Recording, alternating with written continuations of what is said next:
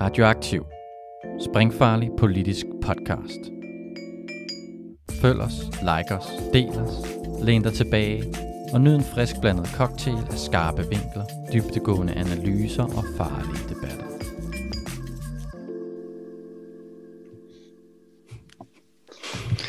Velkommen til Institut for Vild Analyses læseklub, hvor vi i dag læser den sidste del af romanen Penge på lommen. Det er fra side 140 til side, og så resten af bogen selvfølgelig, til side 170. Og øh, med mig til at gøre det, der har jeg Ella, Jeppe og Brian. Bodil, som har været med før, han var desværre forhindret i dag. Jeg hedder Rasmus. Øhm, vi øh, gør, som vi plejer, og øh, tager udgangspunkt i nogle eksempler, som vi har valgt hver især for, fra teksten.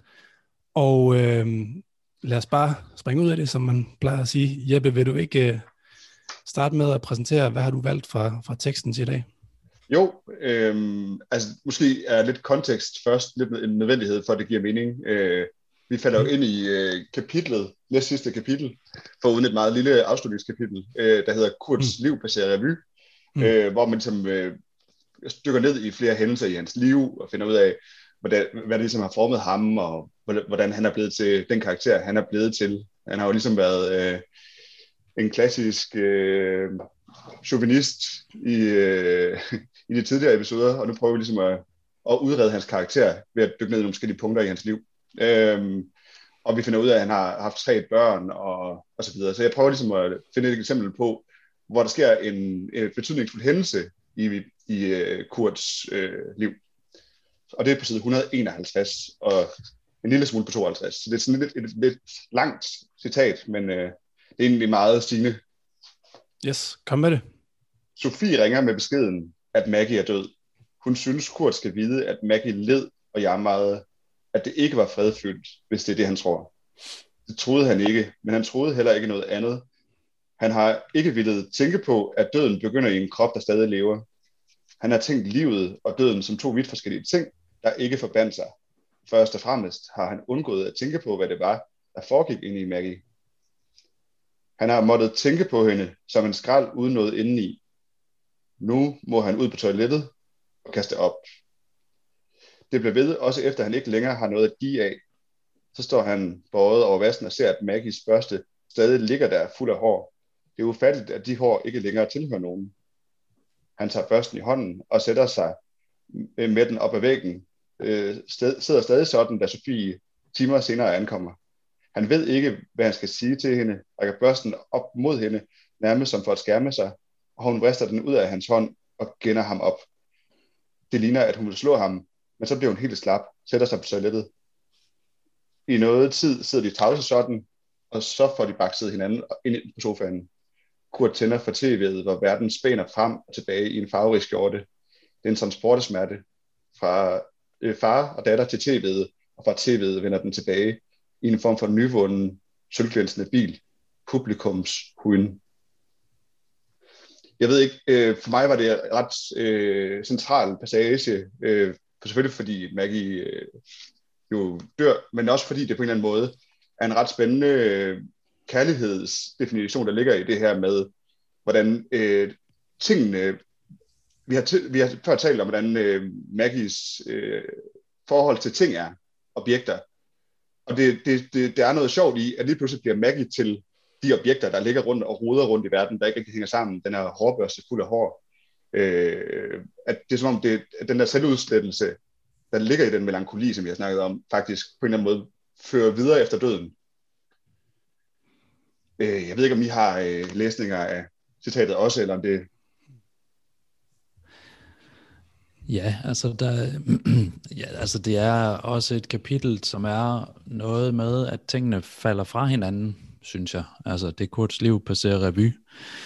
Men det her liv, der passerer revy, øh, det er ikke sådan kronologisk i revy. altså det er sådan ligesom klip og brudstykker forskellige steder fra. Og ja, i, det her, i den her passage, der handler det jo så om Maggies død, og hvordan Maggie også falder fra hinanden for Kurt. Så, så ja, jeg har virkelig fornemmelsen af, at det virkelig, tingene falder fra hinanden her til sidst, i, altså, i hele den sidste halvdel af, af romanen her, ikke, der falder tingene bare fra hinanden, virkelig. Øhm, der er sådan virkelig noget, ja, noget, noget knugende over det, øh, på en eller anden måde. Så tænkte jeg lige, der var en lille ting, som jeg først lige tænkte over i forhold til det med, altså det der med, at han først og fremmest har han undgået at tænke på, hvad det var, der foregik inde i Maggie. Han har måttet tænke på hende som en skrald, uden noget indeni. Og hun er jo syg på det tidspunkt, ikke? og han, han overgår ikke at tænke på, hvad det er, der foregår inde i hende. Men Kurt er jo sådan en, der tænker over øh, sådan mekanisk, hvad der foregår inde i ting. Han kan skille en bus ad og sætte den sammen igen. Og jeg tænker på, at der, der er et sted på side 162, hvor øh, han sidder på plejehjemmet, og Sofie, datteren, har sagt til ham, at han skulle få en mobil, en mobiltelefon, øh, fordi han er nødt til at sidde ude på gangen og tale i telefon i, i, øh, derude. Øhm, og så siger han til hende, at han, eller så, så øh, fortælles det, han kunne fortælle hende, at han hader de bræt uden knapper, at det skræmmer han, ham, at man ikke kan åbne dem op og se ind til mekanikken, øh, og så videre, at ingen efter hans mening burde give så meget kontrol væk, og så videre, så videre. Men altså det der med, der vil han gerne, han vil gerne åbne ting op og se ind i mekanikken, men med Maggie, og især her, hvor hun bliver syg, altså der, han kan ikke, øh, han overgår ikke at, at, at skulle skue derind, øh, og hun er bare den der skrald for ham. Ja, så der er et eller andet, altså med, med Kurt, altså som du netop siger, så, øh, så er der nogle ting, som han er rigtig god til at kunne analysere og splitte ad og øh, mm. sætte sammen igen, og, og det, det der med busser og, og, sådan, og mekanik, ikke? Øhm, så der er, hvad skal man sige, måske han er sådan, det siger vel noget om, om Kurt, at han er, at han er sådan en, øh, jamen han er, han er fanget lidt i den der gammeldags, øh, hvad kan man sige, mekanik, og så bliver det ligesom, han, han er fremmedgjort i den nye, vi har også snakket før om det der med gammeldags kapitalisme og finanskapitalisme, ikke? Altså at han, han kan jo virkelig bygge noget selv, og han kan fikse ting i køkkenet og på gården og, og, øh, og så videre. Øh, men, men det der med at investere penge og aktier og, og sådan noget, der, der er han jo helt fremmedgjort, og alligevel vil han, vil han gerne være med. Øh, og måske kan man tilføje, at han er fremmedgjort fra det, ligesom, ligesom så mange af os andre. Ikke? Øhm, men jeg ved ikke, jeg kommer også næsten til at tænke på sådan, øh, faktisk øh, den, den franske filosof René Descartes, som jo har sådan en opdeling i, øh, øh, altså sådan en dualisme, ikke? så der er ligesom, verden er på den ene side, øh, hvad, hvad, hvad hedder det, det, det udstrakte læme, og det, hvad hedder det andet, det ikke udstrakte. Ja, res cogitans og res extensa, ikke? altså det udstrakte lame og ja, den, det, det tænkende, eller den tænkende ting og de udstrakte ting. Yes, så, så, så jeg tænker, Kurt han må ligesom virkelig kunne sige sig at høre, at høre hjemme i de, de udstrakte ting, altså de fysiske lamer, hvor man, hvor man ligesom kan, kan sige, der er en, der er en klar og tydelig årsag og effekt sådan på naturvidenskabelig vis. Ikke? Og så den anden, der, den er han helt fremmedgjort fra. Han kan slet ikke sætte sig ind i, hvad der sker inden i Maggie. Øh, og der er jo også, øh, til det vi har læst i dag, sådan en episode, hvor Maggie får, hvad jeg tror er et angstanfald ude i laden, hvor han, det kan han slet ikke forstå. Hvad er det, hun vil ham? Hvorfor, hvorfor gør hun sådan? Det må være skuespil. Og, øhm, ja. ja. Og tingene må ikke øh, blande sammen. Ikke? Altså, det er også det med sådan, at øh, han har ikke ville tænke på, at døden begynder i en krop, der stadig lever. Altså, der er det, der er det, det, det ting, skal kategoriseres øh, naturvidenskabeligt holdes fra hinanden. Øh, Brian, også i forhold til, hvad I har skrevet om det ægle, ikke? er der også noget over det der med, at tingene ikke må være matter out of place. Det er som om, at døden kommer ind i livet på en eller anden måde i, i Maggie, og det, det, det, det er noget, han i høj grad øh, øh, distancerer sig fra, eller ængstes ved, eller hvad udtrykket så lige måske er. Men er det fordi, altså han har den der, han har sådan en afstumpethed på en eller anden måde, ikke? Øh, og den er, Altså, den er både følelsesmæssig, men den er så også i forhold til sådan det abstrakte, som Rasmus også er inde på. Altså for eksempel i forhold til finanskapitalismen. Ikke? Han synes, det er en fed idé, og de der penge, de skal investere, så han ser sådan fremtiden for sig på en eller anden måde, ikke? men han forstår det simpelthen ikke. Nej. Hmm. jeg tænker også på en anden ting måske. Altså, jeg synes, det er svært lige at komme til bunds i, hvordan han... Fordi det virker jo også nogle gange lidt mekanisk. Men det kan godt være, det er, fordi det er abstrakt, øh, at, at det er det der problemet, at det ikke har en i ordet sådan mest konkrete betydning konkret. Øh, så jeg tænker også, der er noget med, med den der transport af smerte hen mod slutningen, der godt kunne rime på noget over, overførsel i psykoanalysen. Mm. Øh, men det er svært for mig helt at, øh, på en eller anden måde at ramme ned i øh, begrebet, hvordan overførselen finder sted. Øh, men det er jo fra far og datter til tv'et, og fra tv'et vender den tilbage. Og det er jo, sidste gang talte vi meget om den, altså det er den, der vender tilbage. Øh, hvad det så lige er, det er jo også lidt sjovt. Ja, jeg sidder også og tænker på, at uh, da Maggie dør, der er der også noget med et tv, der kører i baggrunden og viser nogle billeder og sådan noget. Mm. Altså, jeg ved ikke, om det er sådan en... Altså det der med Kurt tænder for tv'et, altså de, de er i chok og i sorg, Sofie er ankommet, de tænder for tv'et, og verden spænder frem og tilbage. Det er en transport af smerte fra far og datter til tv'et, og fra tv'et vender den tilbage i form af en nyvunden sølvglænsende bil, publikums huden. Mm. Øhm, ja, altså man på en måde er i det der limbo, hvor man ikke rigtig forstår endnu, at noget voldsomt er sket. Man er nødt til at transportere det ud af kroppen, eller eksternalisere det på en eller anden måde. Og der bliver tv ja. sådan en skærm, eller et eller andet medie, der kan gøre det, og så er det alligevel sådan lidt absurd. altså, at der ja. er inde i tv løber, der er en vært rundt, og man kan vende en bil, og sådan nogle ting, ikke? Jo, mm. ja. Øh, der er også den der øh, anekdote fra Lacan, som ung, der kigger på øh, noget sølvklimpende i vandet, jeg kom til at tænke, der var en parallel til det, med den der sølvglænsende bil, der, der nærmest øh, insisterer og kigger tilbage. Mm. Der er noget omkring den objektrelation, der finder sted der, ikke også?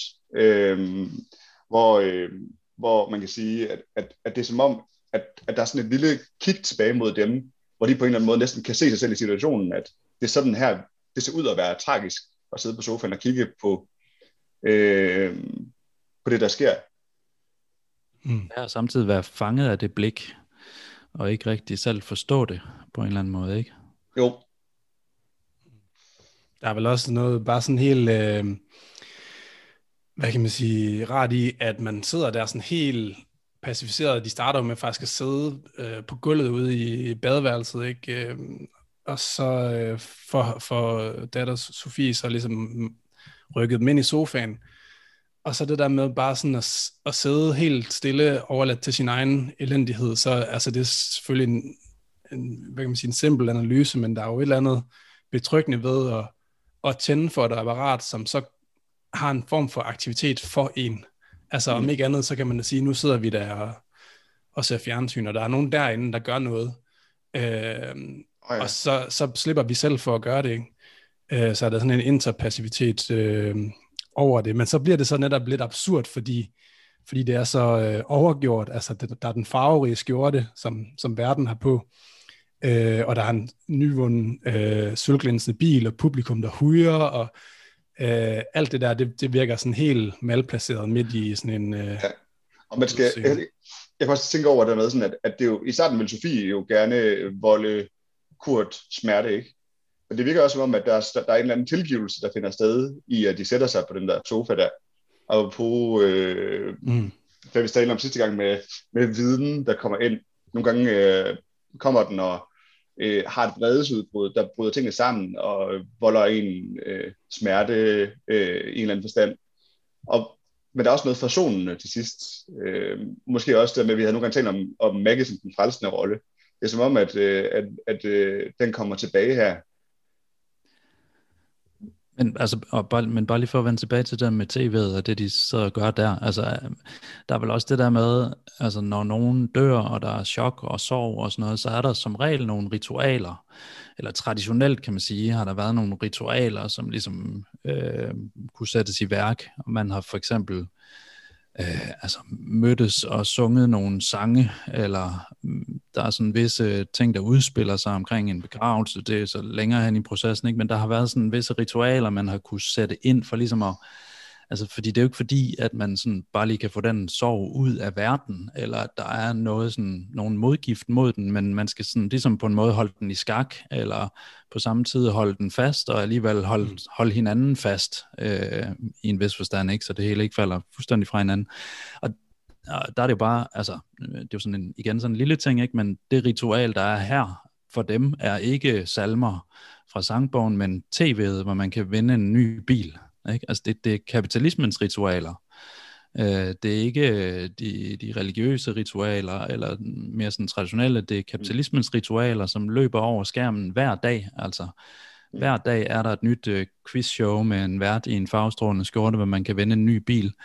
Øh, det er vi efterhånden så vant til, så på en måde kan det være vores ritual. Det, det kan være det, vi siger, når man, når man det, det er sådan en normalitet, vi lige kan bruge som sådan et medie til at, hvad ved jeg, altså gøre sorgen lettere at bære lige i den her situation. Det, det lyder næsten som Walter Benjamins beskrivelse af, af kapitalisme som den nye religion, ikke? Altså det, ja, der, der er en klar parallel til det, tænker jeg også. Også hvordan han, apropos, øh, beskriver det der med, hvordan vi forstår kulturens objekter, som er først i forfaldet, at vi egentlig forstår dens betydning.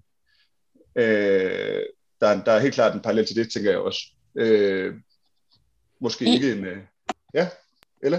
Jeg, tænker egentlig, at der måske, at det i højere grad, det der ligesom udspiller sig i den her scene, er, at de, det, det absurde ved, ved hele det her ligesom træder frem, eller sådan måske på en måde, at øh, jeg, jeg tænker, at Kurt har været vant til måske at se fjernsyn, det forestiller jeg mig. Det er der mange, der gør, når de har haft en hård arbejdsdag, det kan jeg godt forstå, så sætter man sig der og kan ligesom øh, ja, overlade, overlade øh, tankerne til nogle andre.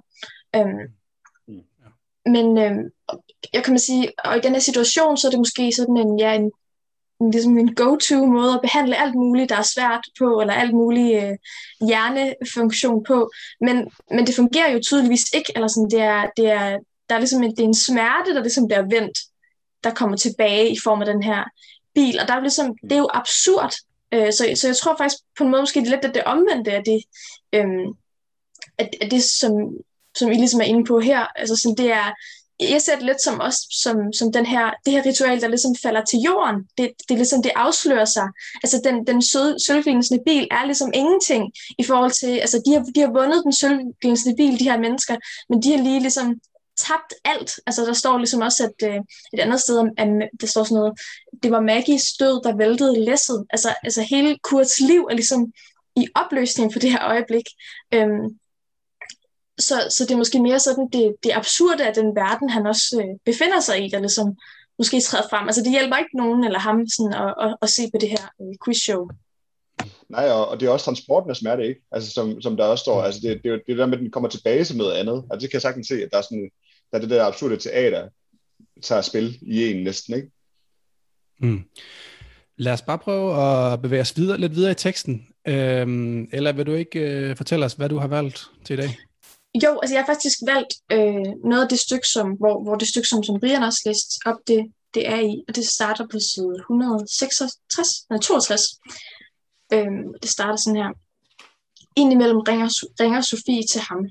Så sidder han i kurvestolen ude på gangen, hvor beboertelefonen er placeret, og føler sig ille tilpas over, at der altid er tilhører tavse andre, der også sidder i kurvestole og strikker og stiger, strikker eller siger.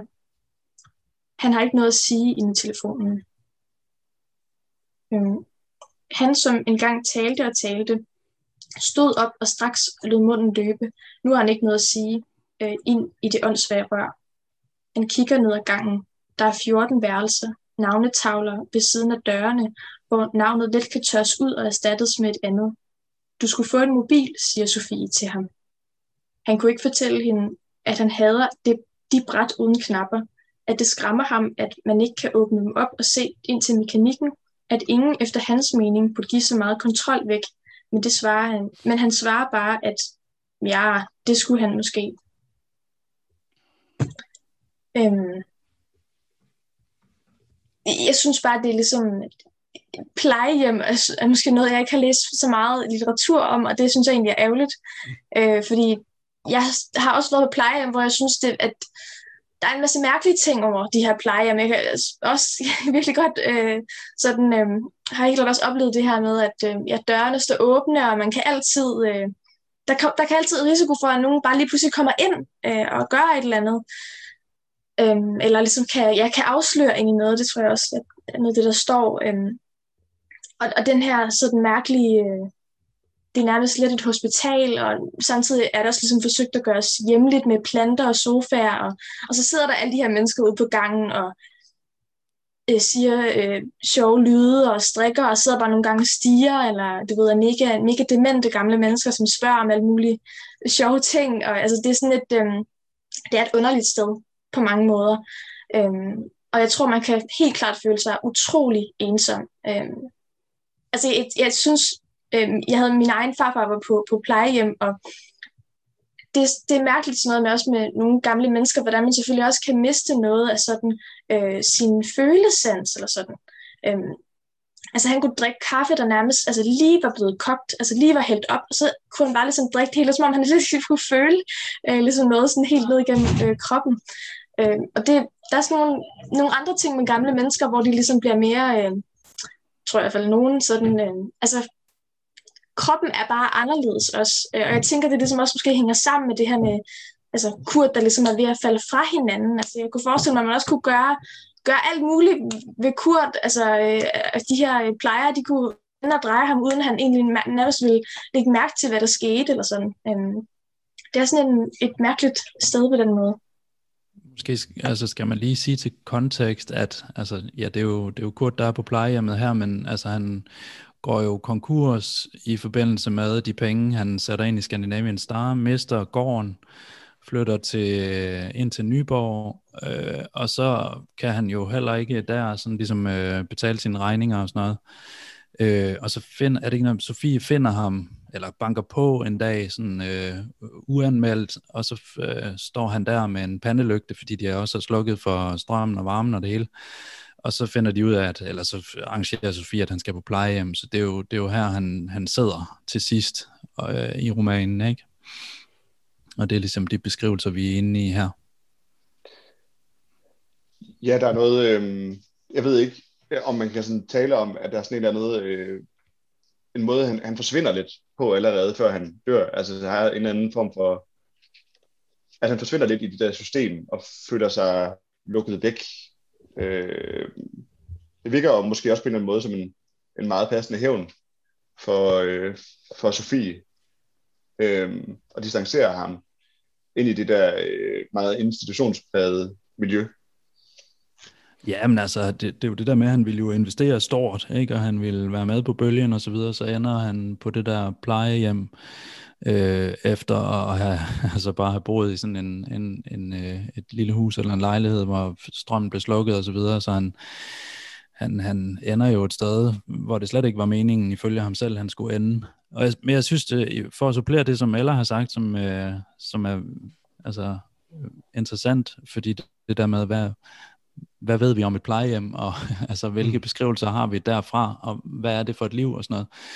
Øh, på side 164, der er der sådan en fantastisk passage, som står lige efter der, hvor Sofie har insisteret på, at han skulle på plejehjem.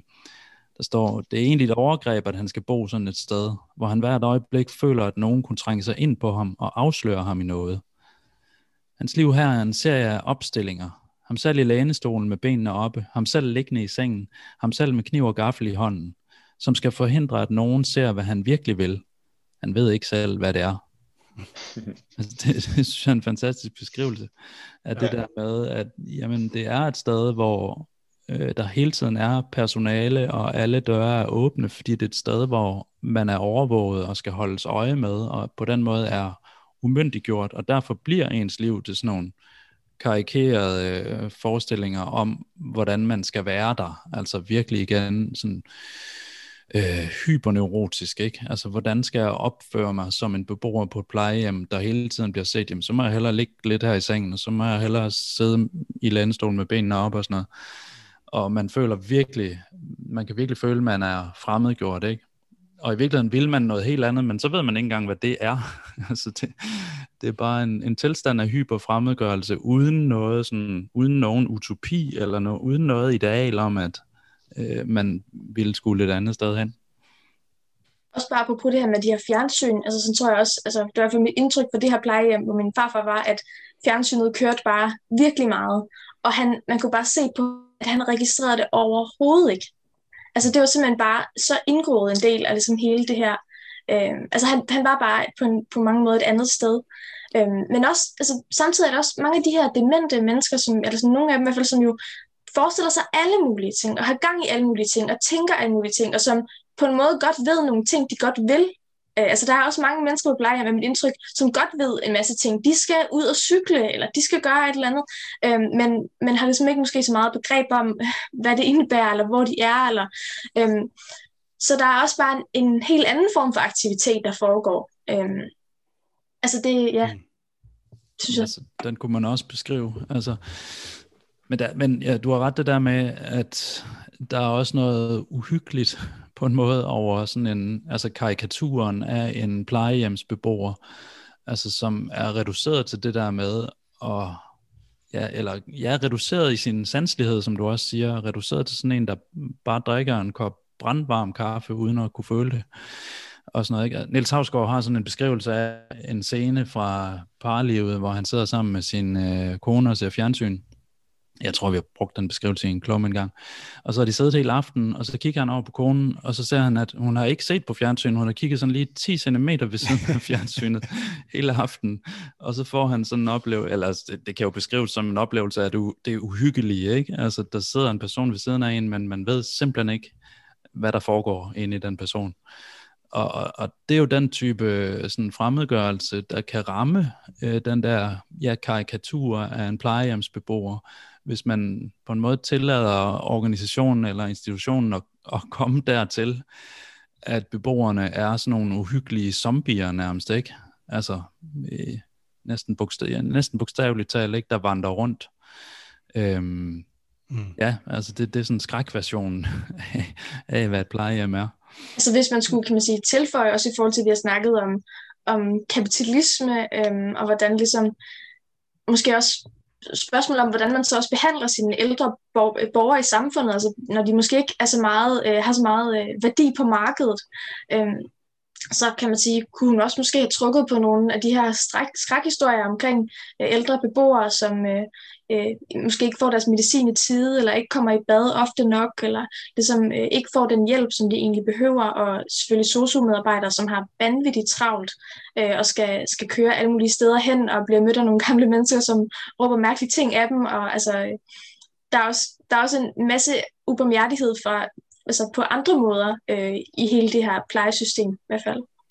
Mm. Altså, vi har det meget svært med passivitet, altså med mennesker, som, som vi til sidst ikke kan, kan give anden betegnelse, end at de bliver placeret et sted i en form for, for, for passivitet. Altså det, det er det samme med mennesker, som kommer ud ligesom af systemerne i forhold til øh, arbejdsmarkedet. Øh, altså det, på et tidspunkt, så, øh, ja, så opgiver man, eller så er der bare ikke flere Øh, der er bare ikke flere muligheder, og det man ikke vil, er at understøtte tiltag for mennesker, som altså er ude af, altså som, som simpelthen ikke kan varetage et arbejde på grund af sygdom øh, eller øh, forskellige andre komplikationer, og det kan jo være lige fra stress til handicap til alt muligt. Altså man, man vil simpelthen i samfundet ikke lave noget, der er ordentligt eller meningsfuldt, eller man kan ikke retfærdiggøre at gøre det, fordi den position har vi ikke øh, ligesom overskud til at, øh, ja, til at have et samfund. Altså, hvis man skal være med i samfundet, skal man på en eller anden måde være,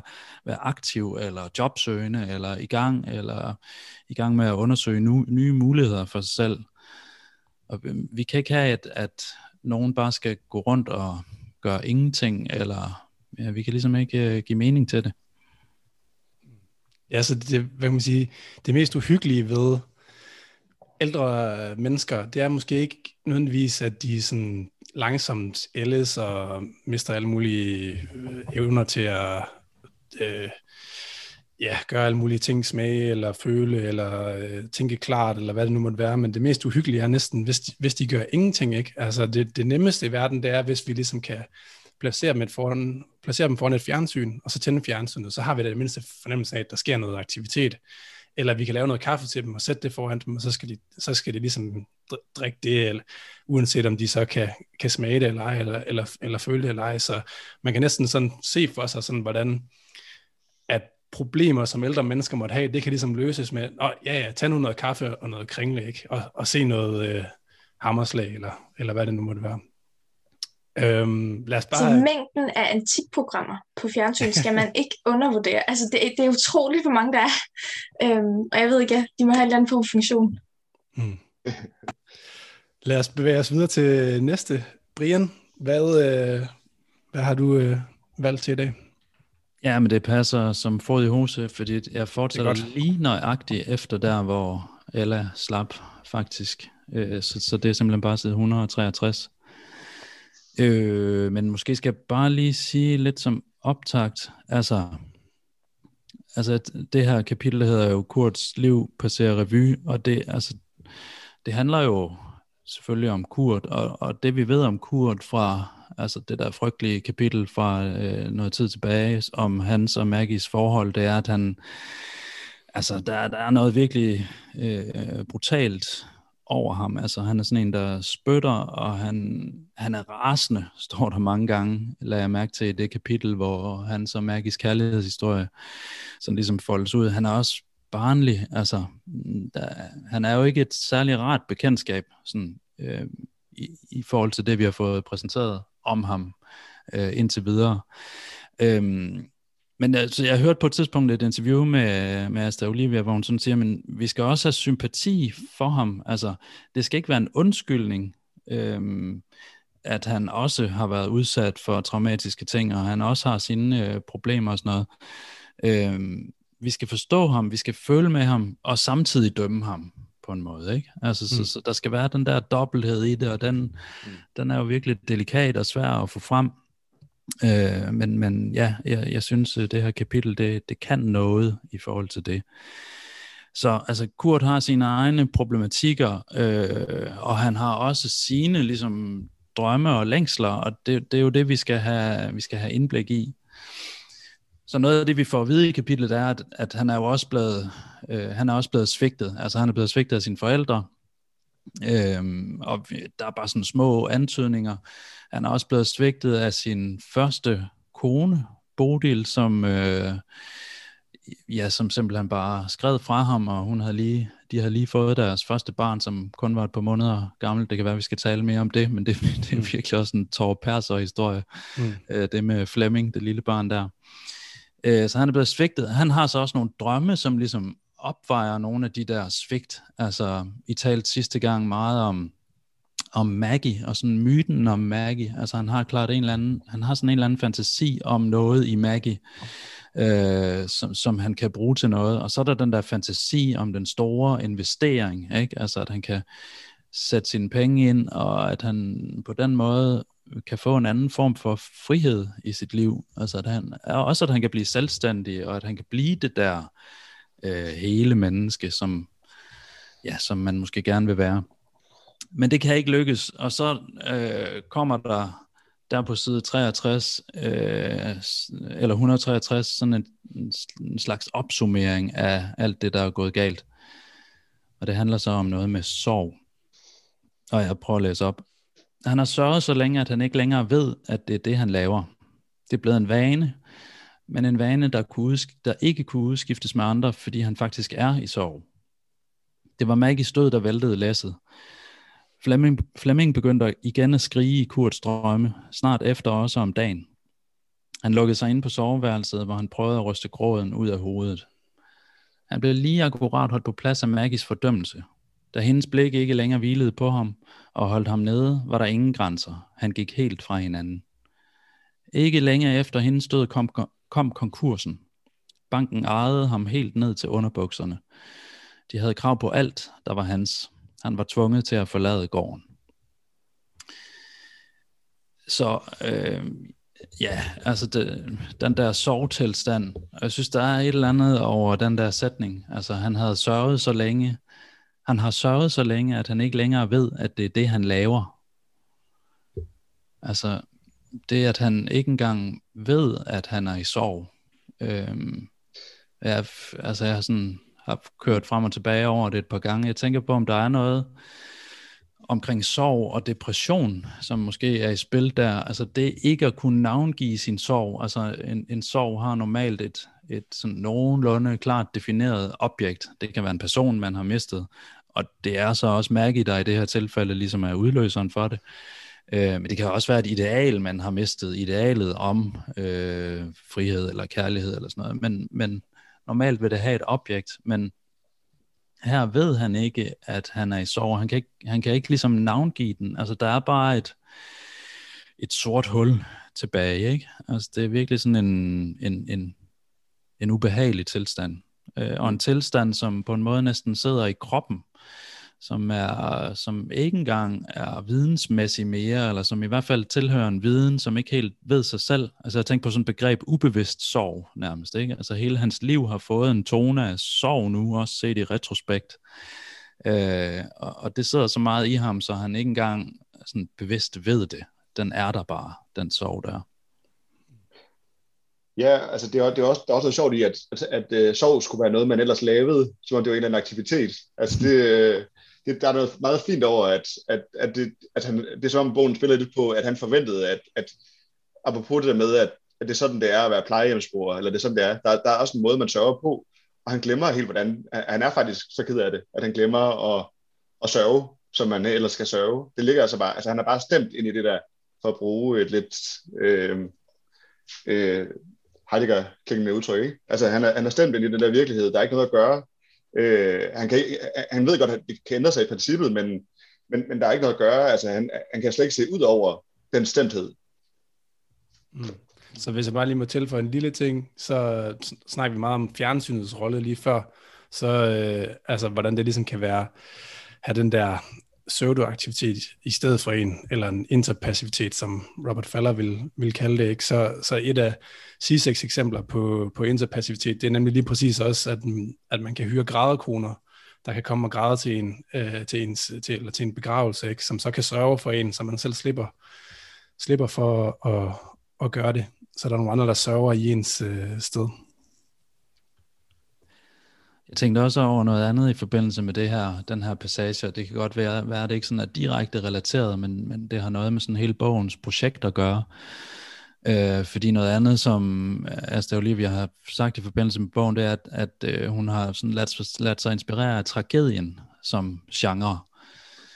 Øh, mm. Og tragedie i den forstand, at sådan i de klassiske tragedier, altså læseren øh, læseren eller tilskueren ved det fra start, altså ved, at der skal ske noget forfærdeligt, men mm. karaktererne ved det ikke, eller de kan i hvert fald ikke bruge deres viden til noget. De har enten for lidt eller for meget viden på nogle måder, øhm, og så vikler de sig ind i nogle ting, som så gør, at vi får den der tragiske øh, ligesom slutning, eller det ender i den der tragedie, ikke?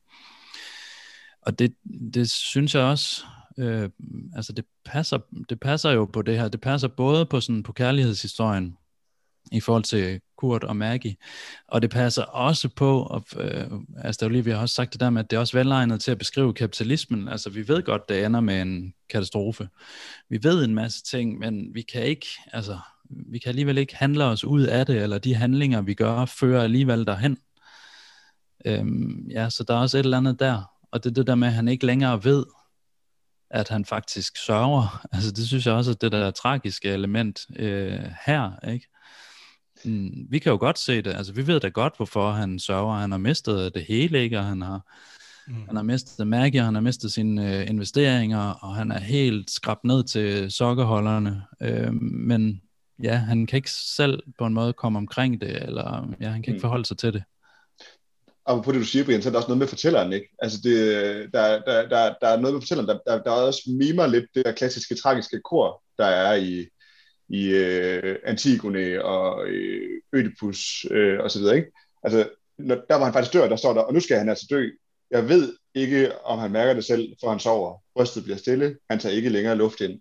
Altså, det er sådan, altså det, det, det er sådan en distancerethed, den der jeg fortæller der, som vi også har talt om, det, den, den, den mimerer meget godt øh, korets funktion. Mm. Så der er også et eller andet, altså jeg kommer også lige til at tænke på, det aller sidste, der sker i bogen, det er, at der er sådan et lille bitte kapitel, som, øh, som, som er to sider, som hedder et opkald fra København, som handler om, hvordan øh, Kurt han øh, ender med at investere sine penge i, øh, i den her Scandinavian Star øh, begivenhed, ikke? Øh, og, og, og som, som vi jo så ved, øh, der er nemlig også en forskel på viden her, ikke? Øh, altså Kurt, han ser jo for sig, hvordan han nu, den her investering, det, det bliver det, der ligesom, det bliver det, det bliver det helt fede. Altså nu kan han endelig, endelig vise alle dem, der ikke har troet på ham gennem årene, at han, at han blev til noget, og at han kommer til at tjene rigtig mange penge på det her. Og vi ved jo, vi har en anden viden her som læser, vi ved jo, at det går galt, at den brænder, han kommer til at miste alle sine penge. Øhm, og så, så der er også helt klart den der klassiske tragedie også. Altså, at det du henter lidt til, Brian, er det også den der sådan, øh, også dagligdagen, kan man næsten sige, i øh, det kapitalistiske system, vil også være sådan, ja, jeg ved godt, at det, at det, at det fungerer, men at det, at, det, at det findes, og at det fungerer, men jeg bidrager stadigvæk til det. Altså, jeg går stadigvæk, jeg har stadigvæk den der fetishistiske dyrkelse af, af varen, for eksempel. Den kan jeg stadigvæk, det kan stadigvæk tryllebinde mig, at der er en eller anden cykel, som er rød, og som glænser til mig, og så, bliver det, så køber jeg den alligevel, selvom jeg godt ved, at det er sådan, sådan det virker, og så kører jeg rundt på den måde. Mm.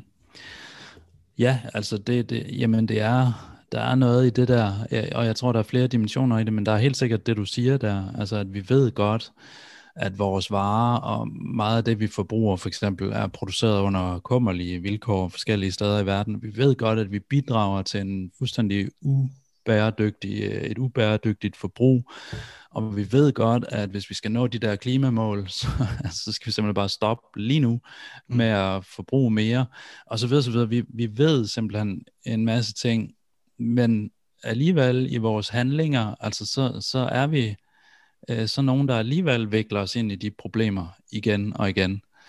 Øhm, så ja, set fra sådan et, et punkt udefra, så kan man jo beskrive det som en tragedie. Altså det er ikke sikkert, det føles som, som en tragedie indefra, fordi det kræver på en måde, at du har det der punkt udefra, hvorfra du mm. kan beskrive, at, at det er tragisk et eller andet sted, ikke? Men det er som om, vi både ved ting, altså sådan, hvis vi holder os til vores eget handleniveau, vi både ved ting og ikke ved ting, eller ikke vil vide af ting. Mm. Vi vil gerne, vi, vi ved sådan set godt alt det der med produktionsforhold, men vi vil ikke vide af det. Altså, så vi baserer os lidt på sådan nogle fetishistiske forestillinger, som du siger, ikke om at øh, jamen vi ved godt sådan og sådan, men alligevel så er det da meget rart at, at, at kunne købe de og de ting, eller tage på en dejlig ferie til, øh, hvad ved jeg, øh, en eller anden sydhavskyst eller sådan noget, ikke? Altså, øh, ja, vi, vi, vi kan ikke antage den viden, eller vi kan ikke, vi kan ikke relatere til den ordentligt, og det er på en måde sådan, ja igen, altså det, det er på en måde sådan tragediens form, eller tragedien som genre kan beskrive nogle af de der ting, hvordan vi ligesom går, går fejl af vores viden. Mm. Okay. Vil du sige noget, eller? Ja, altså jeg tror, øhm, når vi har øh, e-mailet, så har jeg nogle gange øh, snakket om, kan man sige, at øh, omkring klimakrisen og kapitalisme og racisme og kapitalisme for eksempel. Men det er sådan set ikke en, en kritik, jeg synes, jeg rigtig har lyst til at rette mod bogen, fordi jeg synes, det, jeg kan heller ikke beskylde bogen for, og øh, det kan jeg måske delvis, men det, det tror jeg ikke, jeg har rigtig tænkt mig i hvert fald, at beskylde bogen for øhm, de ting, som bogen ikke snakker om nødvendigvis. Øhm, det er også en bog, der foregår i 80'erne, og der er ligesom nogle andre ting på spil, og jeg synes, bogen i sig selv øh, har, er, er en god bog, og har rigtig mange gode ting kørende for sig. Øhm, det handler sådan set mere om den her sætning med, at at øh, vi læste den her bog for at, at give kapitalismekritikken et nyt sprog. Og jeg tror, hvis, det, hvis, øh, hvis vi skulle læse noget for at give kapitalismekritikken et nyt sprog, så kunne det godt være, at vi ikke skulle læse den her bog nødvendigvis. Øhm, men det betyder ikke, at der, der er mange gode, øh, gode gamle, kan man sige, ting, man kan få ud af at snakke om den her bog, men hvis man skal hvis vi skal snakke om, om at give kapitalismekritikken et nyt sprog, så synes jeg klart, at, at, øh, at noget af det væsentligste at snakke om vil være øh, kan man sige, sammenhæng mellem kapitalisme og klimakrise, øh, og for eksempel kapitalisme og racisme. Men, men lige det her med, med racisme, synes jeg også er noget, som, som hun faktisk selv på en måde bringer på bane. Øhm, jeg tror, det var anden gang, vi læste, øh, vi læste den her bog, hvor der er det her lille, lille stykke, hvor hun øh, hvor hun nævner den her fabrikssammenstyrten i Bangladesh, og hvordan at der er blevet opstillet nogle statuer i, øh, i stedet Skandinavien, ikke det er Norge eller Sverige, for offrene for Scandinavian Star, men der er aldrig blevet opstillet nogen statuer for de her mennesker, som, øh, som døde under den her fabrikssammenstyrtning, på trods af, at det tøj, der blev produceret i den her fabrik, er noget, som der bliver forbruget, for eksempel i, øh, i, i, i Norden. Og kan man sige, øh, det, som der også ligger i det eksempel, er jo, at der er en form for ulighed i forhold til, hvis, hvis menneskers liv, der bliver, der bliver værdsat. Øhm, og det synes jeg er også helt centralt, når man, kan man sige, måske vi bevæger os også måske videre fra 80'erne på et tidspunkt. Det ved jeg ikke, hvad der kommer til at ske i de andre bøger. Men, øhm, men altså det her forhold med, at der er nogen, som kan producere nogle ting, som vi kan forbruge her i, i Danmark, men som for eksempel ikke selv kan få råd til at købe de, de ting. Det, det kan man sige, den form for øhm, accepten af det forhold, accepten af, at der er nogen, der også kan producere mad, som de ikke selv kan få råd til. Øhm, alle mulige ting som, som ligesom ligger i det citat, men, men samtidig med, at hun ligesom, kan man sige, anerkender det og ser det som et, som et problem, så er det, kan man sige, at den her bog jo en, der handler om, om hvide mennesker i Skandinavien, øh, og hvordan de, de ligesom, øh, hvordan de er underlagt kapitalismen på forskellige måder, de her øh, to konkrete mennesker. Øh, men, men det er ikke et tema, der ellers bliver foldet ud, øh, selvom det tydeligvis bliver, bliver anerkendt som værende øh, noget, der er værd at snakke om og som også er en, kan sige, en strukturerende faktor for, for det liv, der er under kapitalismen i Danmark. Der, der er selvfølgelig noget med tematikkerne, som du siger, vi var også lige inde på, øh, skal der ikke beskrives mere, hvordan det egentlig er på plejehjemmet, og på samme måde er der ikke mange andre arenaer, som skal beskrives her, som ikke, øh, som ikke er med i bogen, øh, og er den på den måde ikke sådan i sin tematik eller i sit fokus allerede et sted, hvor, ja, hvor vi ikke får hele den der ulighed med på en eller anden måde. Ikke? Men, men, men jeg tror også, altså, handler den ikke lige så meget eller mere om kapitalismens dynamikker, eller det, der driver øh, kapitalismen, altså det, det, som vi skal det, som vi skal se, er jo lige præcis, hvordan Kurt bliver forført af et projekt, og hvordan han ja, på en måde ja, så ender i sorg, ikke? og hvordan at de der ting hænger sammen, altså begær, forførelse, sorg, umulighed, altså der er nogle forhold i det kapitalistiske, som ikke fungerer, og med forhold mener jeg her noget mere strukturelt, altså at vi på en eller anden måde gerne vil, øh, bit, altså vi vil gerne, altså set fra Kurs, Kurts synspunkt, han vil gerne make it big, og ud at tjene penge, og investere pengene, og, og sådan få det hele til at køre. Og så er der en umulighed indbygget i det, altså det, det kan ikke lade sig gøre, og det er, der, der er noget, som viser sig i det, han gør det, som, som ikke er rart, og som bringer hans liv fuldstændig ud af kurs. Og på samme måde med forholdet mellem øh, Kurt og Maggie, ikke? Altså, det er igen det der øh, misforhold mellem dem, eller det, de har investeret i hinanden, de fantasier, de har puttet ind i hinanden på en eller anden måde, ikke? Som, som slet ikke mødes, og som ikke øh, hænger sammen. Altså, jeg synes virkelig, det er en bog om altså, øh, forhindringer, simpelthen, og forhindringer, som er strukturerende for øh, nogle skæbner og nogle liv.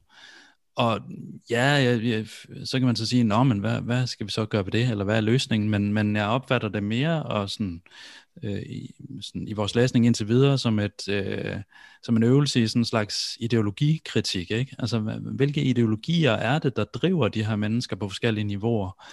Og hvordan kan vi se, at de, at de ligesom får sig bragt i situationer, som virkelig er ubehagelige for dem? Mm. Så det er jo også, man kan sige, det er en, det er jo en øh, rimelig kritik på en eller anden måde at sige, at hvis vi skal snakke kapitalismekritik i dag, bliver vi nødt til at snakke om, om klimaet også, eller i hvert fald er det i hvert fald, vil det være dumt at prøve at forstå klimakrisen uden at snakke om, om kapitalisme, ikke? Men, men der er vel en eller anden altså en eller anden nødvendighed i at prøve at gennemtravle de der fantasier og ideologier, som, som, som Brian siger, for ligesom at, øh, fordi det er jo dem, der ligesom, hvad kan man sige, foregiver, at vi bare kan fortsætte, som, som vi gør nu, øh, og fortsætte det forbrug, som, som vi gør nu. Øh, og som, det, som jeg tænker, det giver mening at prøve at forstå det der med, hvorfor er det for eksempel, at at Kurt han bliver så øh, han har, bliver så øh, han har fået sådan en, en uro øh, i kroppen, når det er sådan bare tanken på at investere de der penge, og de kan ligesom øh, afle flere penge af sig. Øh, så det er jo ja, man kan sige, den måde, hvorpå ja, kapitalismen ender med ligesom at udøve sådan en, en stum tvang over de her, de her livsskæbner. Øhm, Ja, det er sådan set også, ja, jeg, jeg er helt enig med, med de ting, I siger. Øhm, jeg synes også noget, det er ligesom, noget det, der, der er rigtig godt ved, eller spændende ved bogen, er ligesom, hvordan at den, den tydeliggør den, øh, kan man sige, den fremmedgørelse, som, som de ligesom lever under. Altså, ja. Der er sindssygt mange ting, som virkelig er strukturerende for deres liv, som de virkelig ikke forstår. Øh, og, men, men samtidig ligesom handler efter på så mange måder. Så der er et væld af eksempler på, hvordan at, øh, at forskellige øh, økonomiske ligesom, øh, opvejninger er strukturerende for, eller er bestemmende for de beslutninger, de tager på alle mulige måder, både om at blive i deres øh, magi, om at blive i, i, i et forhold, og øh, ja, kurt om at, at gøre forskellige ting, øh, om at øh, aflevere sit, øh, sit barn øh, selvfølgelig. Øh, alle de her ting, men også kan man se, hvordan at øh, det er ligesom måske for dem bliver taget som et, ligesom et fact of life, eller sådan, sådan er verden, sådan er verden indrettet. Altså det er en, der er en selvfølgelighed over, at øh, der, der er også en uretfærdighed. Det, det, det føles og på ingen måde rart for Kurt, at han skal øh, aflevere øh, Flemming. Det er et, et dybt tragisk øjeblik i hans liv, som også er noget af det, der kommer tilbage til ham her på hans ældre dage, men han stiller aldrig spørgsmålstegn ved, hvorfor er det egentlig, at, at det er nødvendigt? Hvorfor er det egentlig ikke muligt for mig at kunne få lov til at være, øh, ligesom være forsørger for mit barn? Hvorfor er det egentlig, at jeg skal, øh, jeg er i en situation, hvor jeg skal aflevere det på det her hjem? Hvorfor er det egentlig ikke i orden for mig, at jeg kan arbejde for den her fabrik, øh, samtidig med, at jeg passer på det her barn? Øh, han bliver nødt til at sige, at sige job op og sådan nogle ting.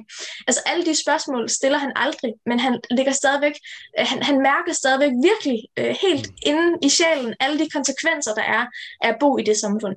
Mm. Og det kan man sige, at det, som gør bogen øh, rigtig god, synes jeg. Det er det, som, det, det, det er ligesom, der er noget af den styrke, altså selvfølgelig også bare, at altså Olivia Nordhoff er eminent til at, at få alle, altså alle nuancer, eller sindssygt mange nuancer med i, øh, i alle sætninger på, på en måde, så er det ligesom både går langsomt og hurtigt, eller sådan. Det er ikke ligesom, at man læser sådan en, øh, jeg ved ikke, den der blinker op, bange for døden og Knud Romer, eller sådan, hvor alt bare er sindssygt fast-paced, eller sådan.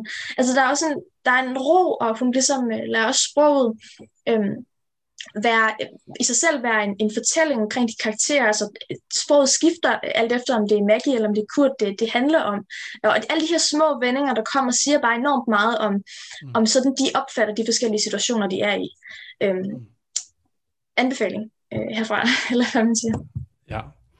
Øhm, lad os gå til sidste øh, ting, som jeg så har tænkt øh, inden, inden i dag, og øhm, øh, jeg vil egentlig gerne stille sådan et meta-spørgsmål, øh, så ikke nødvendigvis være så tekstnær, men jeg tænkte lige måske nu, at jeg lige kunne gøre det samtidig med, at øh, jeg nævner noget konkret fra teksten, fordi nu har vi godt nok nævnt det, men ikke sådan, øh, ikke øh, for sin egen skyld, eller hvad man siger, men, men det, som jeg synes, der står tilbage, efter man læser det her kapitel, Kurts øh, liv passerer revy, eller det, som står klarest frem, øh, jeg ved ikke nødvendigvis, om det er det vigtigste, men det, som man husker klarest, det er det der med, at Kurt jo har fået et barn med en tidligere kone, og så smutter konen, det var hende øh, Bodil, øh, hvor så Kurt han står tilbage med et spædbarn. Hvad, hvad sker der så? Så må han, øh, så må han faktisk øh, altså helt til at starte med skal han jo helt finde ud af, hvordan, hvordan mader man det her barn. Øh, og, og, øh, og han bliver nødt til at tage barnet med ned på, på jobbet og ligesom sige sit job op, fordi han kan jo ikke, han kan ikke tage sig af det her øh, barn, hvis han skal passe sin, sin jobtid og, og, og så videre. Øh, og så, øh, så tjener han jo ikke nogen penge, og det betyder, at han bliver nødt til at øh, faktisk, mens øh, han, han har sådan en erfaring af, at barnet plejer at sove fire timer uafbrudt øh, på et bestemt tidspunkt om natten. Og det, det tidspunkt, der må han så gå fra det her barn, som han lader, lad ligge tilbage i, øh, øh, i, i, i lejligheden, ikke? Øh, eller, eller hvor han nu bor på det tidspunkt. Øhm, og så må han ud og, og, og, og tage nogle læderbukser på, og en læderjakke, eller hvad det er, nogle stramme bukser og en læderjakke, tror jeg, for ligesom at prostituere sig, for at tjene penge til at kunne forsørge det her barn. Så sådan en vild, øh, fuldstændig vild, vild historie, som vi får om, om Kurt. Og, og, og det, der så, det leder så frem til mit spørgsmål. Vi får den jo netop først her til sidst i bogen, øh, efter at have hørt alt muligt om, om Maggie og Kurt og deres forhold og livet på gården. Og, og, og jeg, jeg synes, vi som, øh, som lakanianere, der ligesom ved, at, at betydning er noget, der, der, der skabes retroaktivt, så må man ligesom stille sig spørgsmålet, hvorfor, hvorfor er det, at vi skal have Kurts øh, historie her til sidst i, øh, i bogen, og hvordan er det, det så retroaktivt påvirker det, vi hidtil har læst om, om Kurt og Maggie og, og om det hele. Så altså det her med øh, meningsskabelsens øh, retroaktivitet, det er sådan, hvis man nu skal forklare det pædagogisk, så kunne det være sådan en sætning som, vi ses, betyder en ting, men hvis jeg så siger, vi ses aldrig mere, så betyder det en anden ting, altså aldrig mere, som er det, der står til sidst i sætningen, det ændrer retroaktivt det første, vi ses. Og et tredje eksempel kunne så være, vi ses aldrig mere om torsdagen mellem 20 og 21, fordi der spiller jeg nu badminton. Så det kan så endnu en gang skabe en ny betydningsdannelse til, til, til, til, den, her, øh, til den her sætning. Så, så hvorfor, der er også, man, ved, man kender det også fra, hvis man nu har en, en, en diskussion med nogen, ikke, så gælder det om at få det sidste ord indført i debatten. Og, det, og det, over, det er lidt overraskende på en måde, synes jeg, at fortælleren jo, som er både lidt tættere med, med Maggie, og som også er mere, virker mere sympatisk indstillet over for Maggie. Hun, der står direkte sådan, kære, kære Maggie, fortæl, så skriver jeg det ned. Hvorfor er det, at Kurt skal have, skal have det sidste ord, og, og hvilken effekt har det? Jeg ved ikke, jeg kan ikke lade med at tænke på, at det har noget med sådan psykoanalysens etik at gøre, at han på en eller anden måde bliver nødt til, øh, og, eller, altså bliver nødt til sådan på en eller anden måde koble sammen, at han står til ansvar, samtidig med, at han på en eller anden måde må tale sig frem til, hvad det er, der har godt ham til ham. Øh, hvad det er. Altså, øh, modsat livet, så er der jo bøger i sidste punktum, så vi kan jo godt have sådan en, øh, en ret klar, klar, klart skåret billede af, af Kurts karakter øh, og livsførelse på den måde. Og det er, det er også bare, altså, havde man ikke haft det sidste med, havde han jo fremstået chauvinistisk og som en, øh, som en dum skid øh, på mange måder. Ikke? Men det er som om, at det, det, det, det øger kompleksiteten af øh, hans liv og livsførsel, hvordan, hvad der har formet ham, og hvad der former, øh, de, altså for, for at vi kommer øh, de der sociale problemer til livs, og, og i princippet også alle de, øh, de dumme skiderikker øh, til livs, så, så bliver man også nødt til at sætte sig ind i, hvad det er, der former øh, dumme skiderikker. Så jeg tænker, der er sådan en, øh, på en eller anden måde en talekur i det på den måde, at, at man kommer taler sig frem til øh, traumets betydning altså jeg, jeg er helt enig med det, Jeppe siger. Jeg synes, at måske kan man formulere det på en anden måde, som at sige, at der er ligesom en, en oplagt sådan kønnet dimension at læse ind i det her sidste. På den måde, at altså, det er ligesom alle, det bliver præsenteret som ligesom alle de, de værste ting i Kurts liv, alle de, de ting, han har gået igennem på, alle hans ligesom, forskellige traumer, som han ikke har ligesom, afsløret for nogen andre, som ligesom kommer hjem og hjemsøger ham her. Det er selvfølgelig især det her med, øh, med Flemming, men også øh, derigennem det her med den her prostitutionshistorie og så videre, og så videre. Og ligesom måske hans, øh, hans mangel på, på, øh, på ligesom sociale evner og, og forståelse for for eksempel Maggie. Altså han har aldrig ligesom kunne, øh, kunne, kunne, kunne skabe et godt forhold. Han har ligesom hele tiden været mellem de her to, den meget kærlige og den voldelige, og sådan ligesom ikke kunne finde ud af at, og, øh, han har ikke haft så mange måske så, sådan, følelsesmæssige kompetencer. Øh, mm. og, og det er måske noget, som sådan også er, er kendetegnet med sådan en, en stereotyp øh, maskulinitetsrolle. Ikke? Også, altså, jeg tror, der er mange af de her ting, også i forhold til den, altså, øh, den homoseksuelle prostitution, og som han ikke lavet til at have, have en oplevelse, han delt med nogle andre. Også hele det her med Flemming, både det der med, at han er skulle, ligesom han er gået ind og følt skammen på den her, øh, øh den her fabrik, hvor han har sagt op. Altså alle de andre har kigget på ham, han kom der med barnet og sagde op lige efter, han var faktisk fået ansættelsen. Altså, øh, der er mange sådan ligesom... Øh, der, der er mange øh, øh, sådan skamlige ting, som han føler, som han ikke ligesom har, har kunne ligesom, tage stilling til før nu, som også har meget at gøre med, at han ligesom er i en position som en mand i samfundet. Øhm, mm. Og det synes jeg også er, er mega relevant. Men det, som jeg gerne vil undgå, det er, det er sådan en humanistisk læsning af, af Kurt, hvor det ligesom, altså den der idé om, at bag, bag et hvert røvhul, eller bag en, en, en hver, et hvert ondt menneske, eller en chauvinist, som han, som jo eller kvindehadende person, ikke? så er der sådan en, tra, altså sådan, sådan en hvad kan man sige, traumatisk øh, historie, som så forklarer, hvorfor han opfører sig, som han gør. Fordi det kunne næsten gøre det til sådan en, socialdemokratisk moral, ikke? Hvis bare der var en velfærdsstat, der ligesom havde øh, taget sig af, øh, øh, hvis ikke Flemming, øh, altså barnet der som lille, så i hvert fald havde, havde hjulpet og understøttet øh, Kurt i, i hans øh, forsørg, øh, forsørgelse mm. der af, af, af det lille barn. Altså fordi, hvad kan man sige, øh, vi er jo alle sammen vi er jo alle sammen fremmedgjorte for os selv, fra os selv. Øh, så, så hvad, skal den, hvad skal det bidrage med? Der er også det her med, at, at Kurt ligesom, øh, som vi snakkede meget om sidste gang, kalder Maggie for en luder og spytter på hende. Så det, giver, det, kommer ligesom, det får et helt, helt nyt lys, når vi faktisk ved, at Kurt har, selv har prostitueret sig. Altså. Ja, og jeg tænker også, at sådan, øh, altså, jeg kan ikke lade være med at tænke, at, at du har ret i, at vi skal nøde øh, ende der, hvor ansvaret ikke findes. Men det er også derfor, jeg nævnte øh, psykoanalysens etik. Mm. Fordi som jeg har forstået det, med Sopantis Kanbo en mente, det var nogle år siden, jeg læste den, men, men der er noget der i forhold til det med sådan, at, at, øh, at det er netop fordi, at du skal gå ind i talekuren, at du står til ansvar for, hvad du gør. Altså det er netop fordi, du, du har et ansvar for at ligesom på en eller anden måde at, øh, at finde, find, øh, udrede det i en eller anden forstand. Det er det, ansvaret ligger. Altså, selvfølgelig står du til ansvar for din, øh, din gørne og laden, men derfor kan der stadigvæk godt være, øh, hvad skal man sige, mm. det mere strukturelle, der former din gørne og laden samtidig. Så, så der er jo klart øh, den dialektik i det, øh, tænker jeg i høj grad.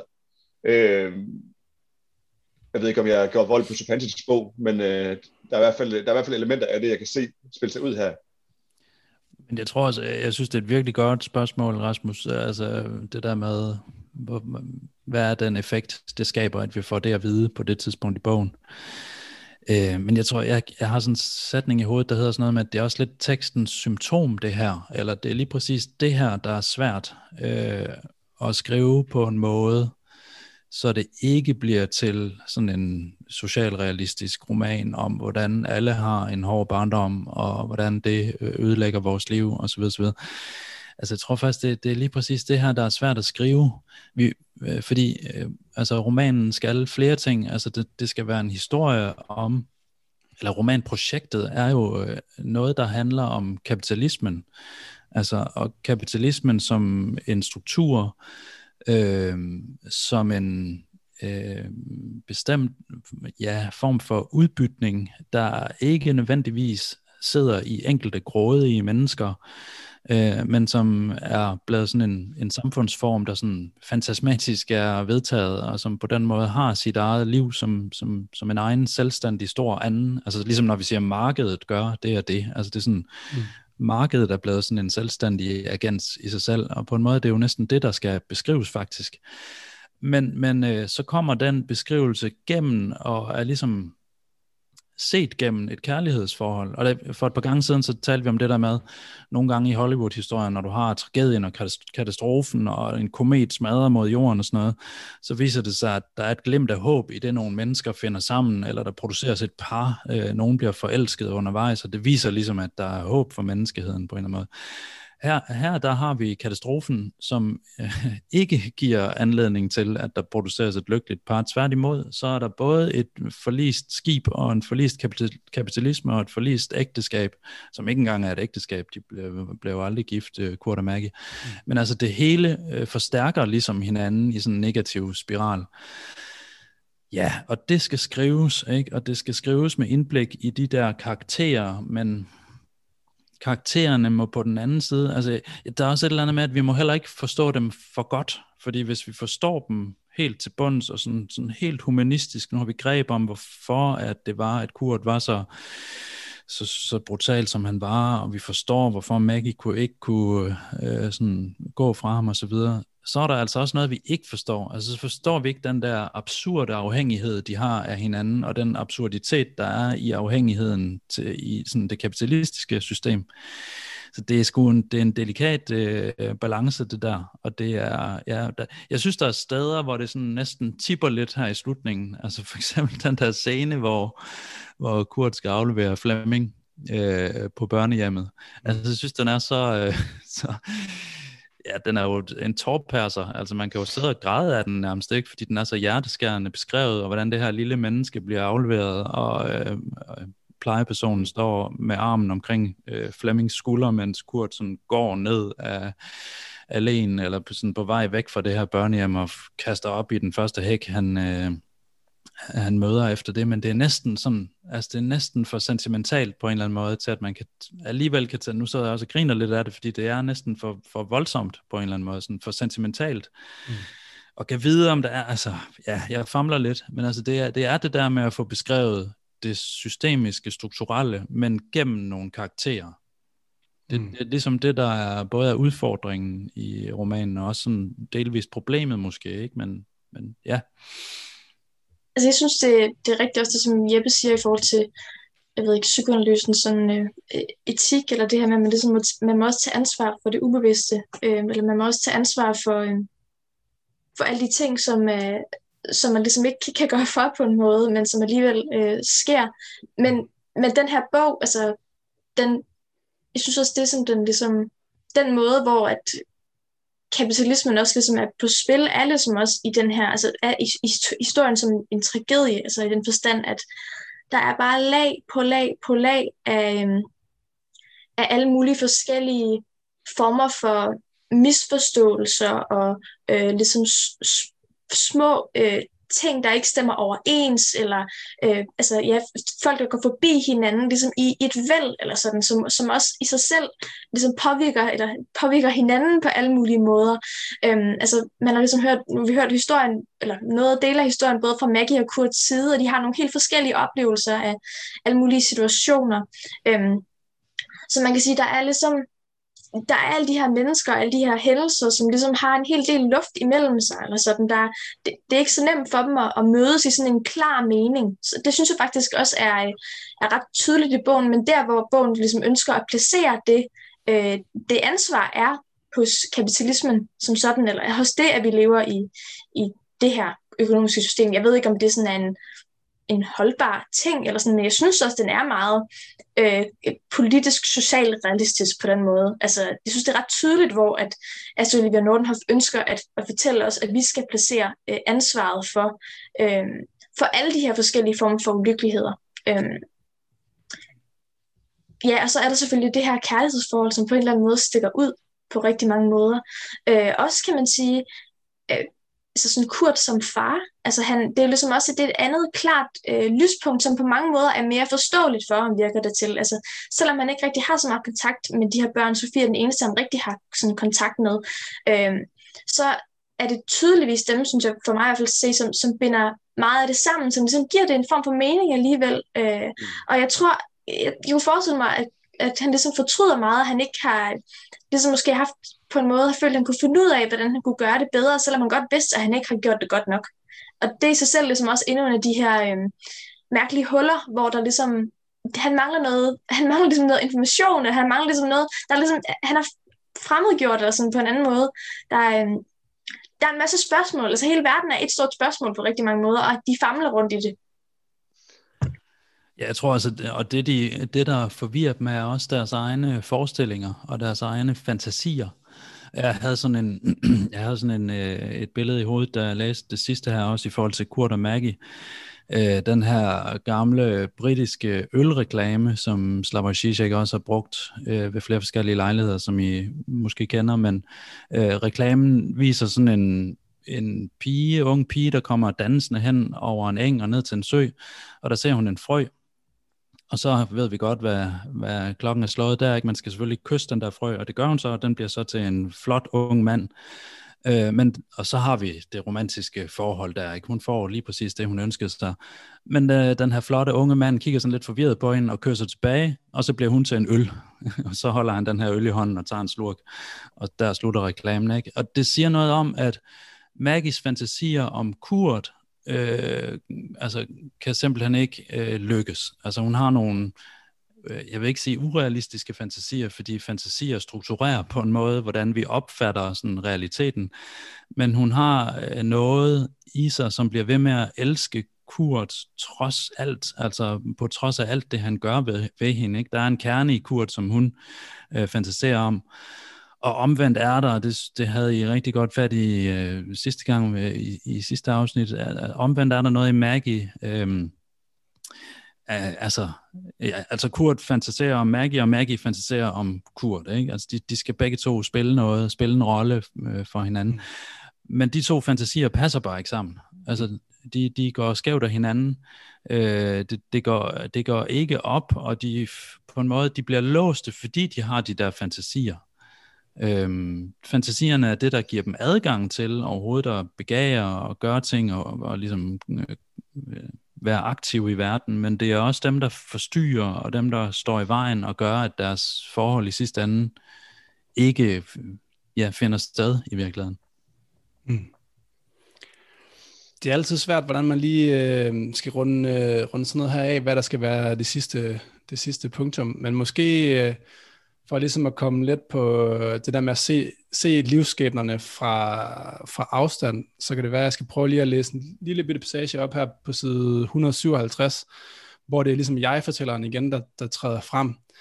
Øh, ligesom det var helt til at starte med, så var det ligesom, det startede med, at, øh, at jeg-fortælleren øh, ser en eller anden, at en, øh, jeg tror bare, der står en hvidhåret mand eller sådan noget, mens hun kører øh, med bussen, og må så tilbage for at finde ud af, hvad det er for en historie, og det er så, det er så Kurt, der er den her hvidhårede mand, og nu har hun så fortalt den her historie. Så står der så på side 157, jeg har vidst, siden jeg så gården, at den hvidhårede mand var i gang med at dø. Han gav mig den rest af sig selv, for bedre at kunne komme væk. Jeg tror, det sker i dag. Det bliver han tæt og stille død inde på hans værelse på plejehjem. Du har lyttet til Institut for Vild Analyses læseklub – vi har læst Asta Olivia Nordenhofs roman Penge på lommen over fire gange, og du kan følge med i, hvad vi laver fremover i instituttet på vildanalyse.dk eller ved at like vores Facebook-side. Der kommer i hvert fald flere podcasts fremover, tør jeg godt love. Det kan både være læseklubber som den her, du har lyttet til nu. Det kan også være analyser af kulturelle symptomer eller interventioner i den offentlige debat. Tak fordi du lyttede med.